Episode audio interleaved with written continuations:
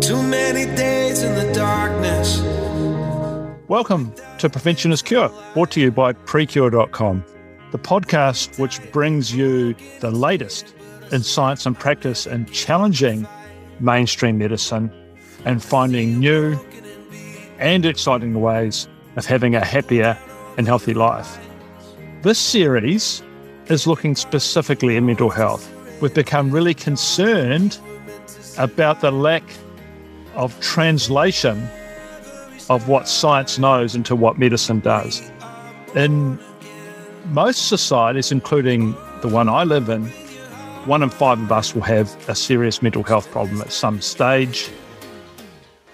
The infrastructure, the practice, the gap between treatment and best practice is massive. This podcast series aims to do something about it. Prevention is cure. I'm your host, Professor Grant Schofield. Sonia English is the head of our coaching faculty here at PreKure. Now, Sonia has a long experience in the medical system as a critical care nurse and intensivist in those systems, training doctors, uh, living on the edge of life and death, and seeing both every day. And I think you're going to find her perspective and her stories around using her coaching, but what goes on and how we need to talk more about living and dying are important things to live a long and healthy life. Without further ado, here's Sonia English. Enjoy. Too many days in the darkness without a glimpse of the light. Running tired and broken and scared, but I swear I'll never give up the fight. Sonia, you've got a couple of different things you do. One is what you've been doing most of your career, and which is uh, a critical care nurse and working in hospitals and intensive care units. And the second is that you're a lead coach at PreKure. Hmm. Uh, I just want to sort of talk about these two completely different worlds that you walk in at the moment. Why don't we start with with what a critical care nurse does and what your day and life looks like in that setting and what your joys and frustrations are? Okay, so at the moment, I'm a critical care nurse specialist in outreach. So that's almost like a, a, rescue service where I go out onto the wards and I uh, rescue deteriorating patients and start early resuscitation, assess them, form impressions, and then escalate to senior staff, specialists, people around the hospital, bring them back into ICU or to coronary care or the like. So it's quite an involved job. I think the things that I love about it is it's very autonomous. Uh, I get to make decisions and I get to time to assess patients as a whole holistically. Again, it's not a lot of time, but I can see the bigger picture on clients. So I think that's the joy of my job. And what I love about it, it's almost equal to my health coaching job in that it's a preventative focus, preventing organ failure, allowing the time to see the bigger picture, start preventing that organ failure, and prevent them coming into ICU or coronary care or the like. So that's the, the great part about it. If you come into ICU, what's your chances of leaving again? Well, I mean, you're going to leave, but leaving alive? The chances really are around your chronic illness, where you started from when you came into the ICU. If you've got a lot of chronic illness, for example, uh, type 2 diabetes, uh, kidney failure and you've got a lot of those things that are against you, then the chances are very low. If you come in as a healthy and fit person uh, who, you know, eats well, sleeps well, exercises, and you don't have that chronic illness history, you've got a bigger chance. Okay, that's interesting, isn't it? So mm-hmm. You're actually dealing with people that some of who do die and could die at any moment, and many are at, at, at, the more or less at the natural end of their life, and some people who aren't anywhere near the natural end of their life but have got something that's gone acutely wrong. How does that all play out, and what are your thought processes around that? And mm. I think it's really important to understand with critical care that we don't admit everybody. We admit those that we can reverse the reversible organ failure, but also return them to a functional quality of life. And that is, I guess, the criteria for admission to ICU.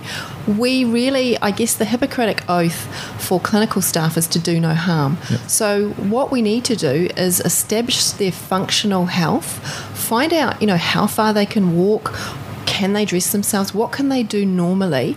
And we look at the organ failure under a microscope. We look at all their blood results, their investigations, and we make a decision on, you know, talking to whānau and family and the client on their wishes, where and when we can. Often we're not able, and it's last, you know, end of ditch. But what we do from there is make a decision is can we with our therapy in ICU reverse that organ failure with our therapies and can we then get them to a reasonable quality of life? Right so I, I guess most people including myself have this naive thought that if you're really sick they'll just bang you in ICU anyway yeah. even if you're going um, off the edge and that's not the case right? It is absolutely not the case. It is really important that we do no harm and that you know, we don't want to put someone in ICU. It's very invasive, it's painful at times, it's quite distressing, and we don't want to do that harm when we're actually not going to make them any better. So uh, there's these are decisions about people living and dying, and something yeah. probably we're not really much good at facing in yeah. our society. Yeah, I, I know you you talk a lot about that. Just want to sort of explore that whole issue a bit yeah. more about you know um, how that plays out in a hospital, how it would better play out in a hospital, what distresses you about that? Mm. Well, I think you've really hit the nail on the head, Grant, mm-hmm. because this is the piece that really I find the most frustrating mm. and heartbreaking. I think that in Western culture, we do not accept death. You know, it is it's a reality for all of us. And what I see now in our health system, in our sickness system, is people that are, you know, really suffering with a whole lot of therapies and really haven't had those difficult conversations with their clinicians, with the clinical staff about what is the reality of the trajectory of the rest of their life. And, you know, what is it that they really want if they really knew what was going on. I think is it not explained to them? They're not aware of it, or they yeah. just don't want to hear it. What's what's going on there? I think it's a combination of all of those things. I think often at the beginning of diagnosis, people are in shock. They don't hear, and it's not something that is a theme throughout their treatment.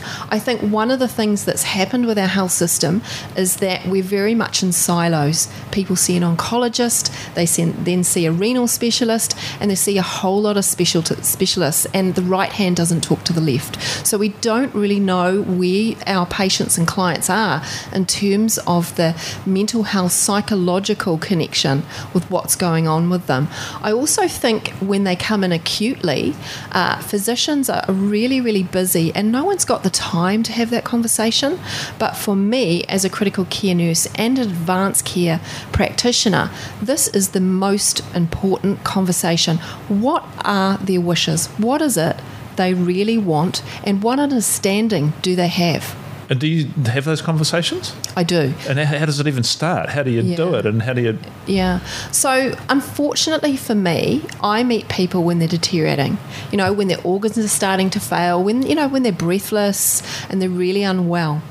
I do absolutely have those conversations and I use curious questions. I ask them, what is it you really want? What is going on for you? What do you know already? And I can tell you, hand on heart, through years of experience here, when people are really sick, when they're actively dying, they know it. Yeah. It's almost like the elephant in the room. And I've had so many patients and clients over the years when I've said to them, You're dying. When I'm honest with them, with their families, thank me, hug me, and say, I now can get my family from Wellington. Yep. I now can do the things that I need to do to say goodbye to my family. And it's just, it is, it's a really difficult conversation, but it's one of the most important conversations I have as a nurse. And I mean, it's just hard to understand, and it's just happening daily. Like, how do you do this? What, like, yeah. and, and, why are you doing it, and and why are other people missing it? What's different there?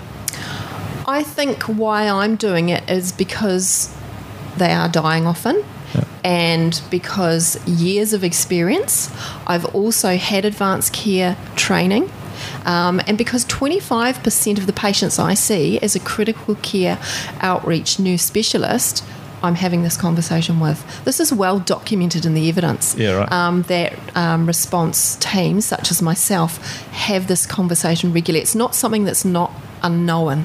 I think nurses are about caring, we're about compassion, we're about real. And we see patients every day, a lot of the time.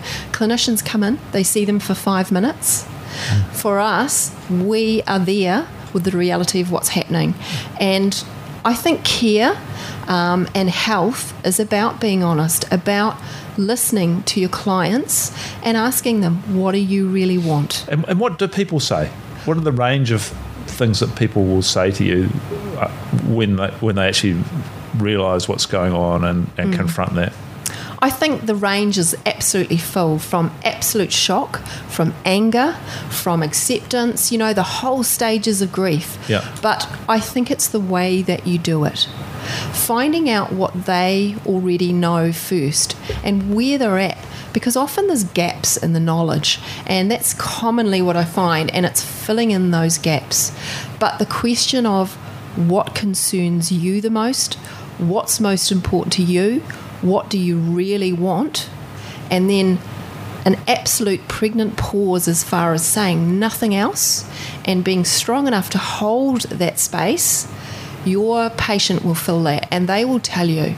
And you know, there'll be tears, there'll be anger, but they will tell you because someone's given them the space to, you know, take control. And when that you talk about this, do not resuscitate. Mm. Is that an order or an instruction? Mm. How that gets put somewhere mm. for everyone to identify when they make that decision. What, what's happening there and then when someone agrees that that's what they want? I think there's such a misconception out there on what do not resuscitate means. And and the DHB I work in and many it's not for triple seven Yeah. and or not for, you know, whatever their numbers are. Yeah. But I think what people think is that they're not going to get care if they say that. And I really think it's important to understand that that is not true. For tr- not for resus is we're not going to jump on your chest and do CPR and shock you um, and do all of those things. Now, when you have a cardiac arrest or an arrest in a hospital situation and you've got a lot of chronic disease, the chances of you getting back to where you were are minimal. And it's actually very aggressive, it's messy, it's awful. Yeah. Um, and it's really, I don't think, conducive to good outcome. I think when you sign that or you agree to that non resuscitation order, you're saying, This is what I want. I don't want that, but I do want other cares. And I think advanced care planning conversations that you have with clients is, what is it you want? You might still want antibiotics and treatment, you might still want that chemo, that radiotherapy, but if your heart stops, you're dead. And you don't want- And that's the reality, and you don't want it restarted. Yeah. The chances of you having a hypoxic brain injury, an injury without oxygen to your brain, is very high. And I see that in ICU when people are resuscitated, and honestly, it's not pleasant. So, one thing that stuck in my mind from a conversation a couple of years ago was a description of a, an elderly woman who was at the end of her life, um, who died, I think you described it as relatively peacefully in the hospital. Yes. And then, and just correct me, I mean, this you might not recall the exact incident, but then um, she was, everyone came rushing in and she was resuscitated.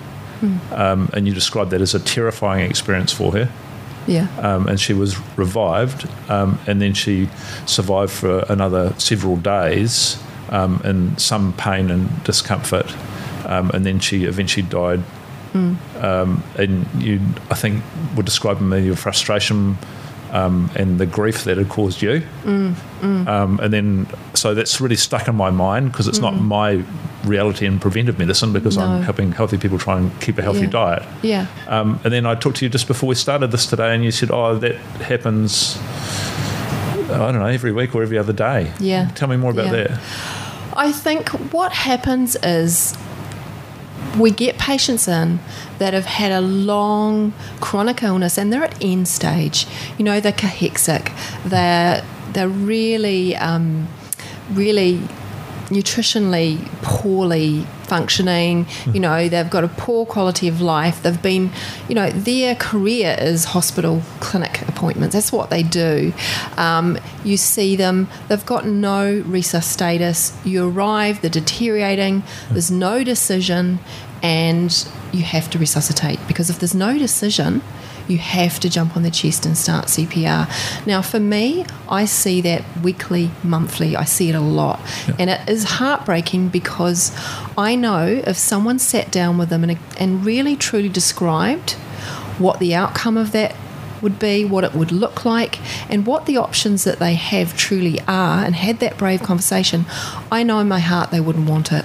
I mean, I you, you would say that about yourself, wouldn't you? I'd yes. say that about myself. I think everyone, everyone no. listening would say that, right? It's yes. like, do you want to die peacefully now, yeah. or have a terrifying experience of being resuscitated yeah. only to die again shortly after in yeah. pain. Like, yeah. who, who's going to choose B, option B there? Well, they're end stage disease. And what's really heartbreaking is they truly don't understand that. And again, it's about they may have had a conversation, but it's not a theme within you know their care trajectory, and yeah. I, I uh, worry. So, what can we do as a society and as as individuals with our own families and with ourselves? Mm. You talk about uh, this uh, advanced care planning. Mm. Um, mm. What does that mean? What is that process? I think I think the first thing to say about that is it's we need to change the culture.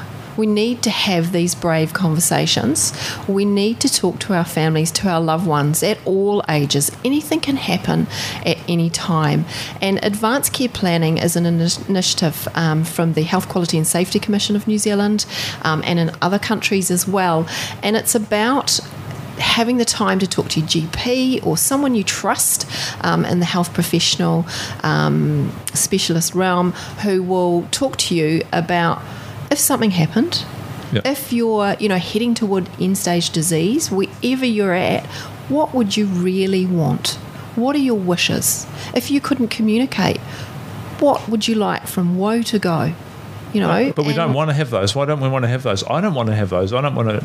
You yeah. think you start? I start talking to Louise, my wife, about death. It's like going to bring it closer or something that's going to yeah. cause it. I don't know. That's sort of it's bad luck, or yeah, uh, or I don't know why, why.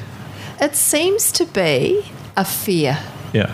A fear that if I talk about it, it might happen, yeah. or you know, if if that is something that I discuss, it might happen. Yeah. Again, it would be a coaching conversation around, you know, what's going on underneath Grant, which is fascinating. But yeah. I think well, I'm that not, I, but I don't like because I look at my dad who's got cancer, and I think yeah. dad really is scared of dying. Of course. Um, but I, I, don't actually feel scared of dying at all. I'd rather not die. No. I'd rather be alive. Yeah. Like that seems like yeah. something. But I'm not. I'm in no way scared of it. Yeah. But I'm still not having those conversations. Yeah, yeah. And I feel very similar to you, Grant, is that I want a quality. Yeah. Over a quantity. I don't want for me, what I see happening to the patients and clients out there, I just it is awful. And I think there's this there's this block. Yeah for it's not accepted in our culture or in our society to talk about it, and we have to overcome it. We have and, to. And, we, are actually heading in the other direction, though. Do you reckon? Like it's yes. been interesting with um,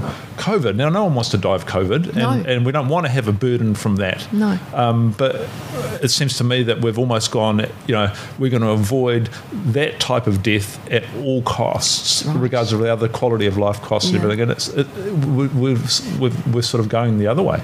We absolutely are. We're doing everything in our power to preserve life at all costs.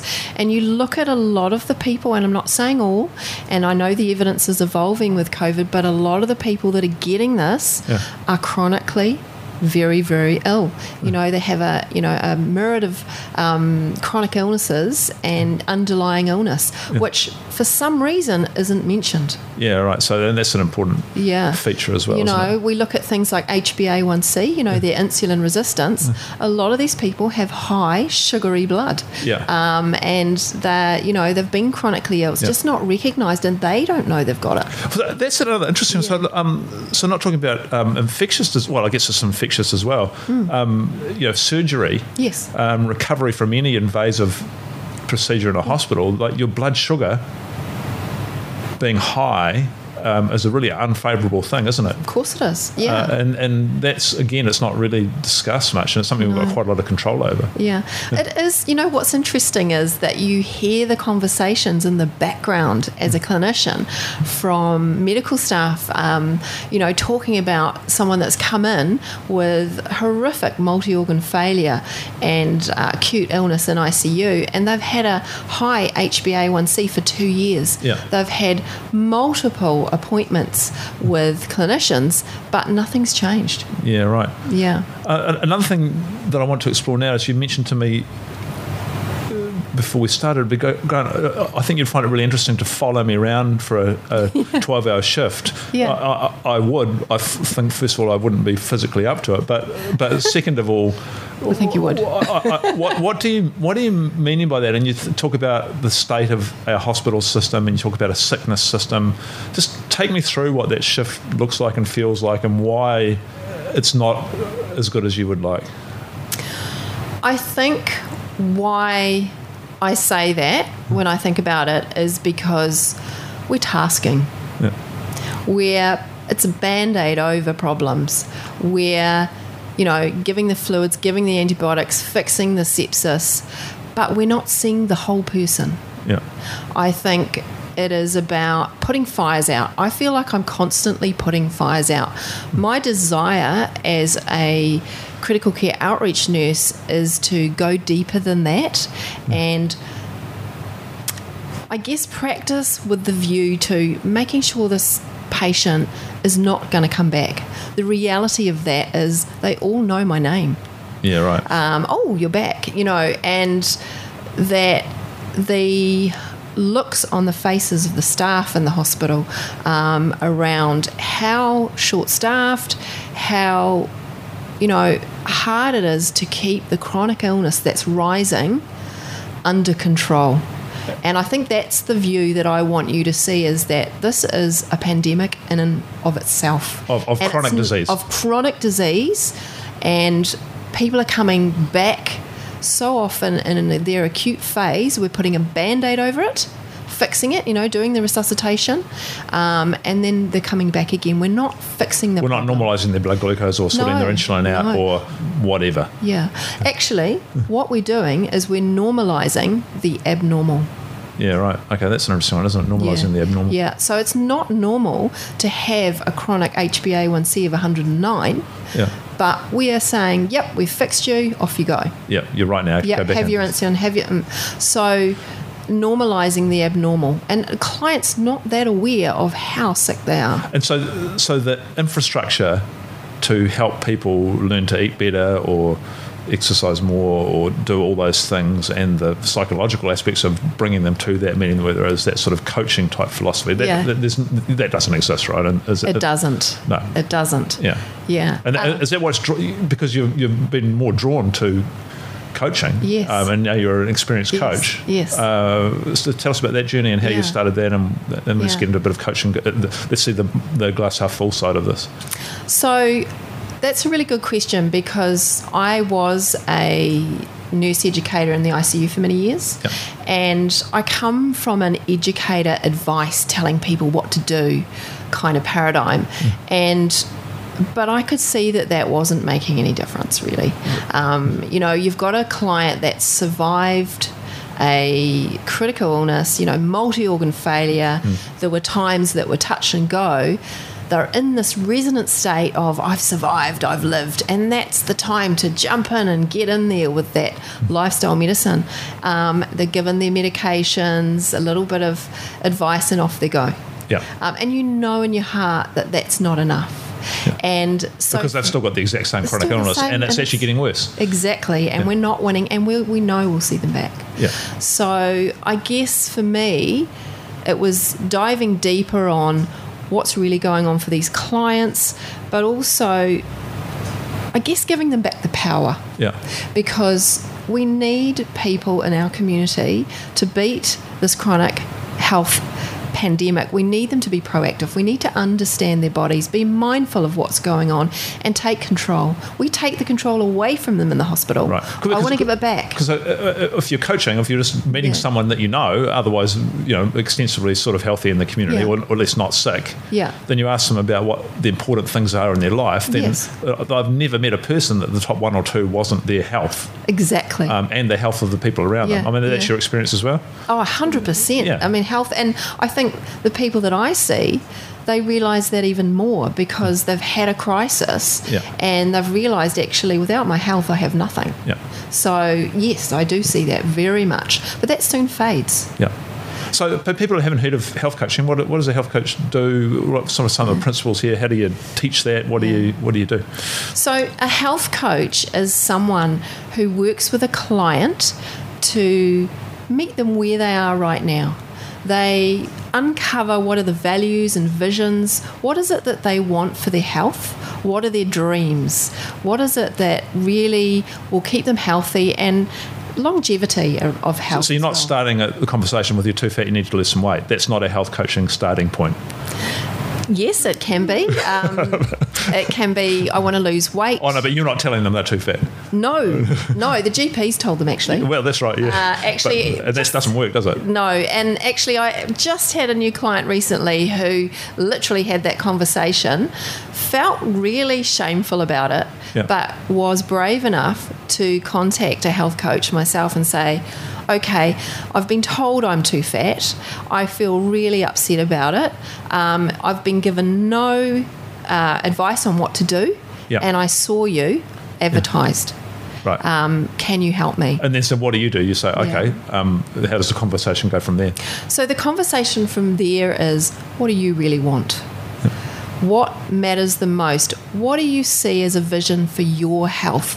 So, what I do is I think about what am I seeing in front of me now? What is what it is that really matters? What's their culture? What are their spiritual um, beliefs and their what's their mental well-being in front of me right now? What are their dreams and hopes? And what is their vision for health? What does it look like for them? What are they, what is their perception of good health? Because often a client's perception is related to their life experience, their culture. You know, they might have had a really, really awful experience in the health system and Yeah. they're really quite scared, and that's not uncommon. Right. Or they might have tried various different types of, Yeah. of ways to lose weight before, and they not Yeah. only have they they've failed for them. Um, they, they've made things worse in the long run. And so, so you're asking uh, open-ended questions. That's right. You're trying to get them to be engaged in talking, and you're trying to figure out where they are at. That's right. And then when you figure that, you're trying to, when you say meet them where they're at, what do you mean by that? So, what I want to do is give them the power. They're in the driving seat as this is who I am, this is what's happening for me now, then to look at where they want to be. So, as a health coach, they're driving the process. I am just supporting them. I'm asking curious questions to, I guess, increase their awareness of what's really going on for them. I want to go on a journey discovery with them on, you know, what is what is it I can do to improve my health? Where is it I want to start? What are the barriers in the way? Yeah. and what do I know? What do I need to know? What are the possibilities for me? So it's an exploration of what health is, what I can do, what matters, and where I want to go. And I just help move them along. So tell me about this concept of resonance. Yes. What's that about? Resonance is one of the things we know in health coaching is that emotion drives change. And resonance is that feeling that you get when you're on top of the world. You're feeling really alive and things are going great. And we know humans, you know, life's a struggle. It's not always going to be amazing. You have good days and you have bad days, but a resonant time is when things are amazing. You feel like you're strong, you've got the power to move forward, and you can do things. And one of the techniques we use in coaching is to be curious and drive them into a state of resonance. Ask questions What gives you joy? What are you most proud of?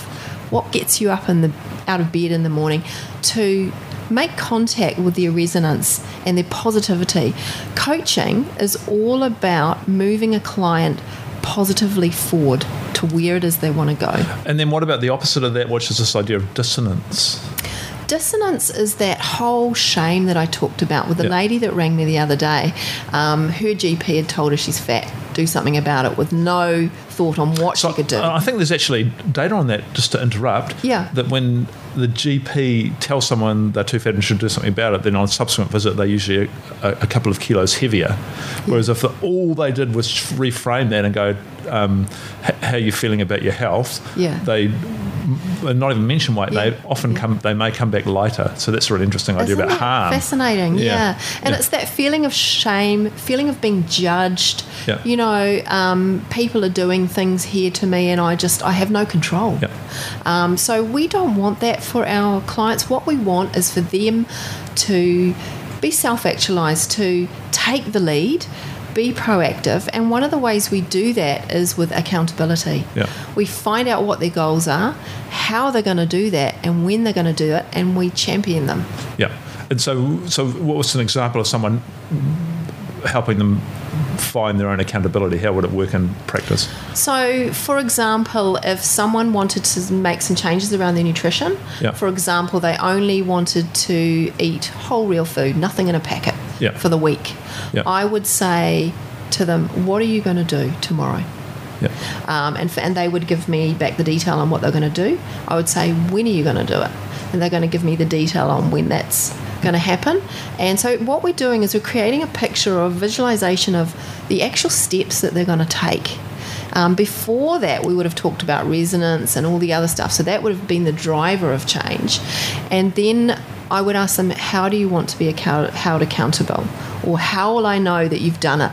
So that's that whole. Well, those are big questions, right? They're very big. But you haven't just come out with that. You've got to that point through them telling you that's what they want to do. Yes. Yeah, okay. Yeah. So we've got that visual of where they are now in front of me, Yeah. where they want to be. We've done some work in the middle around awareness. And they could be texting you back or something, going, Yes. "Hey, I've had a good day," Yes. Yes. and you'll reply. Oh, no, Yeah. um, Louise often is getting back texts from people about Yes. did this, did that, had a bad Yes. day. She'll be texting Yes. them. It's yeah, Yes. so that's a sort of a Yeah. Way of interacting um, outside of just that formal session yeah. as well. I think it's also important to say, Grant, that change is messy and habit change is not easy. And you know, you're also working with your clients around their self-talk, Yeah. about their negative self-talk and trying to deal with that. But also, you know, they're going to have bad days. That's we're humans. Yeah. Um, and techniques on how to get back on that track, how to stay with the eyes on that goal. Oh, okay. So that, that, that let's talk about that. Well, I, first of all, I agree with that. That uh, what you do most of the time matters, not what you do all of the time, because it's you know as a Yeah. Human, you, know, you know, especially in a world. That, let's just take diet in a world that Yeah. supports junk food. Yeah. it's actually a pretty big effort to, so to eat hard. healthy and, and, Yeah. and to maintain that 100 percent of the time is actually virtually impossible. So Yeah. um, you talked about that negative self-talk, and what's one another concept in health coaching is this idea of the saboteur. What is it? Tell, what's, what's Mm. That? I actually found this really powerful. Yeah. And tell us how, about that, and people can do a little exercise on themselves about that. So, the saboteur, we all have one as humans. We have this voice in our head that almost derails us and says, You can't do that. You're good and not good enough. You know, you're not going to get that job promotion. You're not going to be able to do that new position that you've got. And it's quite normal. And I think by understanding that, by naming it, by calling it a name and bringing it to the surface in your life and understanding that it's always going to be there and then developing techniques to you know answer that saboteur back and and pop it back down where it belongs then that allows you to not derail yourself and the goals that you have and actually keep moving forward positively So is that sort of like the idea? I mean, we've all got all sorts of thoughts going on in our mind the whole Yeah. time. Yeah. Um, I'm thinking I could do this.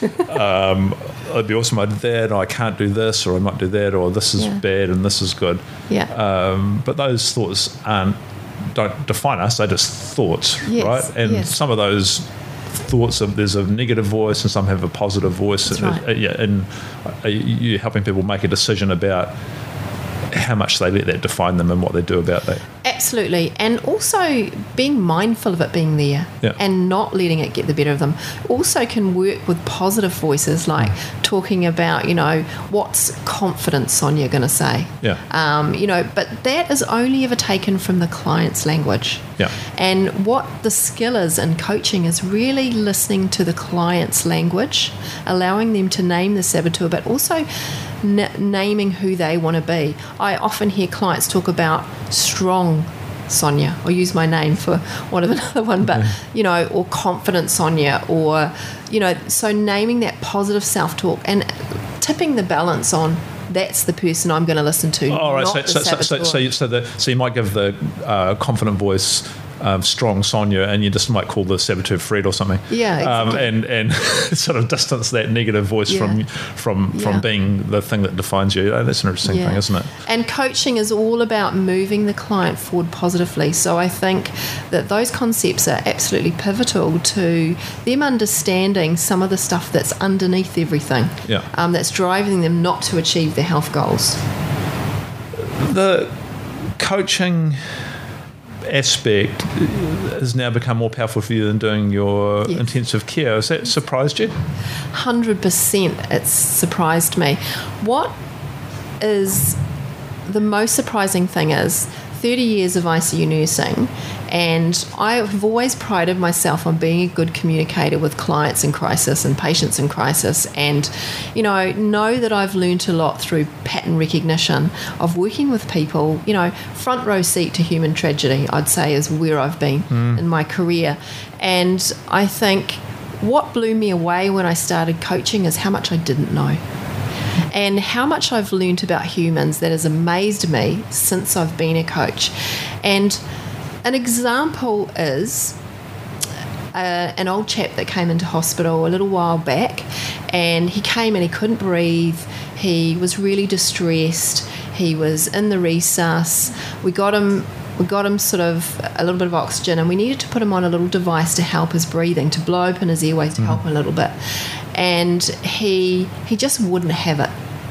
And using my coaching skills. Now, as a nurse, as an ICU nurse, the first thing my priority is airway, breathing, circulation. Yeah, Get the device on. yeah, well, you want them get to be him breathing. It's not gonna end well exactly. otherwise, right. But my coaching head went to him, held his hand, and said, "What's concerning you the most?" Yeah. My cat. My cat at home. Someone's got to get to my cat. Oh, poor old. No, I know, but it's a I thing. know, I get it, and I I, was it. like, "What's most important?" Yeah. So we managed to sort his cat out, and guess what? Yeah. We got the airway and the breathing sorted. Yeah. Now that's a really powerful That's a really- uh, example yeah, yeah, it is, isn't of, you know, and this I'm going round the wards now, Yeah. and I'm saying to the patient, you know, what's most important to you right now? Yeah. What I've been doing in my practice is what's most important to me is getting your blinking blue lips red again. Yeah, right. Um, or, you know, you've got no circulating Yeah. volume to take oxygen to your brain, you're confused. Yeah. Say to the family, you know, what do you think is most important here? And they've got the answer. Yeah. You know, so I think it's it. I mean, it's allowed me to listen. What an interesting situation. You're in the emergency room and it's like, hang on, everyone, stop. We need to get the cat sorted. Yep. And it's a real thing. It's a real thing. So this is about the person in front of you Yeah. is not just physical health. Yeah. It's spiritual, it's mental, it's family. Yeah. Family is an important part, whānau, Yeah. um, and it is mental health. And I think this is where we've dropped the ball. I think we're just seeing the physical, we're just seeing the medications, the plaster, you know, treat the symptoms. We're Yeah. just not, we've lost the holistic frame on working with our patients and clients. Oh, let's talk about mental health then. Yeah. Uh, if, if you're happy to do that. I, of course I am. Um, and you know you've been trained Yeah. in that as well. You've spent your life looking at different things. Like Mm. New Zealand, like every other Western country, um, and many developing countries, has this Yeah. mental health crisis uh, at the mild to moderate end. All age groups, especially our young people, seem to be Yes. prone to this. It Yes. wasn't a thing. It hasn't been a thing. It is a thing now. Sure Uh, is. and then we have this more severe crisis. In what, what, what, what do you make of all that? Oh, look, it's so scary, Grant. I just, I worry, Yeah. like yourself, about it. And I think it is, again, another pandemic Yeah. of but it seems to be As parents ourselves as well, of kids that age. Absolutely. Yeah. You hear these words resilience, anxiety, stress bandied around the place. Yeah. But it's actually real. Yeah. And particularly in the mild to moderate, um, le- levels of anxiety, of burnout, another word that's bandied around, um, and stress. And we know in um, lifestyle medicine that stress is bad for you. It causes inflammation, it causes that chemical imbalance. So I think this is something that we really need to focus on in our mental first aid Yeah. within acute primary healthcare and it's just it's just not happening So, so what do you mean by mental first aid? what i mean by mental first aid is really working with people to take a holistic approach Yeah. again those simple questions and providing real support and real i guess tools Yeah. uh, it would be like a mental first aid kit. We have a physical one. Yeah. You know, it's very well known, but we don't have a mental one. We don't have answers for people. We'll say you're stressed, but we give you no tools. So it's interesting. You look at the best practice guidelines for mild to moderate um, mood problems, which includes anxiety and depression in this country. It like they're very clear. Yeah. They're very well written, and they say very clearly that medications are never first line treatments. They are last resort treatment, and then there's a whole list of interventions: um, getting fitter, more exercise, eating better, sleeping better, connecting with others, talk therapies, and it goes on. What's the reality? The reality that is not mentioned in an acute sector where I work, and there's no time. There's no experts in that within the healthcare system. including primary care often. Yeah, not, always. but no. yeah. Yeah. No.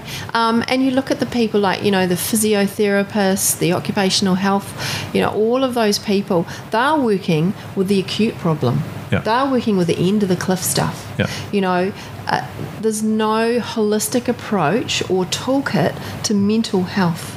Right, and you see health coaching there as well, right? I absolutely 100% do. I mean, what has been so clear to me doing this health coaching is there is so much need.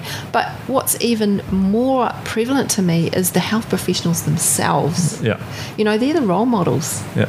Um, they are burnt out. They need. They need that mental to- health toolkit for themselves To- as well. They do, and I think you know, start at the beginning. Yeah. So, as we're preparing for this uh, th- thing that stuck in my mind, you talked about we talked about another type of intensive care patient um, that was a result of, of mental health issues that often ended with overdoses. Yes. Tell, tell me about that type of because that's a totally different thing, right? Yeah. A- and that you, and that, that's actually a fair proportion of people. Yes, we see, you know, it's we see a regular amount of people coming in sort of end stage and that, you know, end stage mental illness and that they, you know, they've overdosed. It's a massive cry So it's a, it's a suicide attempt. It's a suicide attempt. Um, most of those patients make it to hospital, Yeah. not all of them. And we know that it's a real problem in New Zealand. It's been very well advertised in the media of late. Yeah.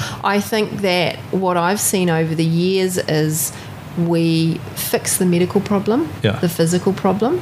We get uh, a referral off to the specialist, to the psychiatric team, the liaison team.